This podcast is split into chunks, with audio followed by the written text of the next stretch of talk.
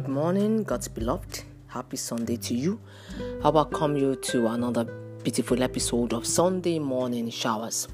For meditation today, we shall be looking at the topic Watch Your Tongue. Our text shall be taken from the book of James, chapter 3, verse 2. We all stumble in many ways. Anyone who is never at fault in what they say is perfect able to keep their old body in check. Praise the name of the Lord. And the scripture here makes us understand that what will make you perfect, what will make us perfect, is when we are not at fault in what we say. And this will help us to keep our whole body in check. Praise the name of the Lord. The question is Is it possible? Is it possible for you to not to be at fault in whatever you say? The scripture is making us to understand that it is indeed possible. And um, it make, also make us to understand in the book of Proverbs chapter 18 verse 21 that the power of life and death lies in the tongue. Um, the scripture that we read, if we read from verse 3 to uh, verse 12, we will see that um, James enumerated the characteristic of an untamed tongue, a tongue that is not um, that is not checked. Praise the Lord. And a tongue that is not checked will put the, the whole body in trouble. Now, the first thing is um, seen in James chapter 3, verse 5, verse 5 of our text. It says that it is boastful.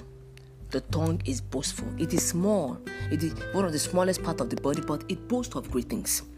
It does only boast of what it can do, it can also boast of what it can't even do.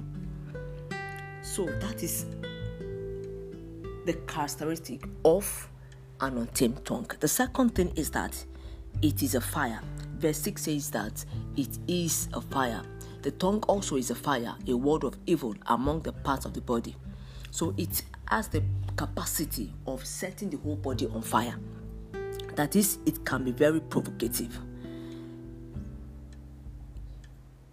It's if it is not properly checked the whole body will be set on fire will be set will be set loose and there will be commotion and um, destruction by that fire. The third thing is that it is a restless evil. The bible says in verse 8 that it is a restless evil.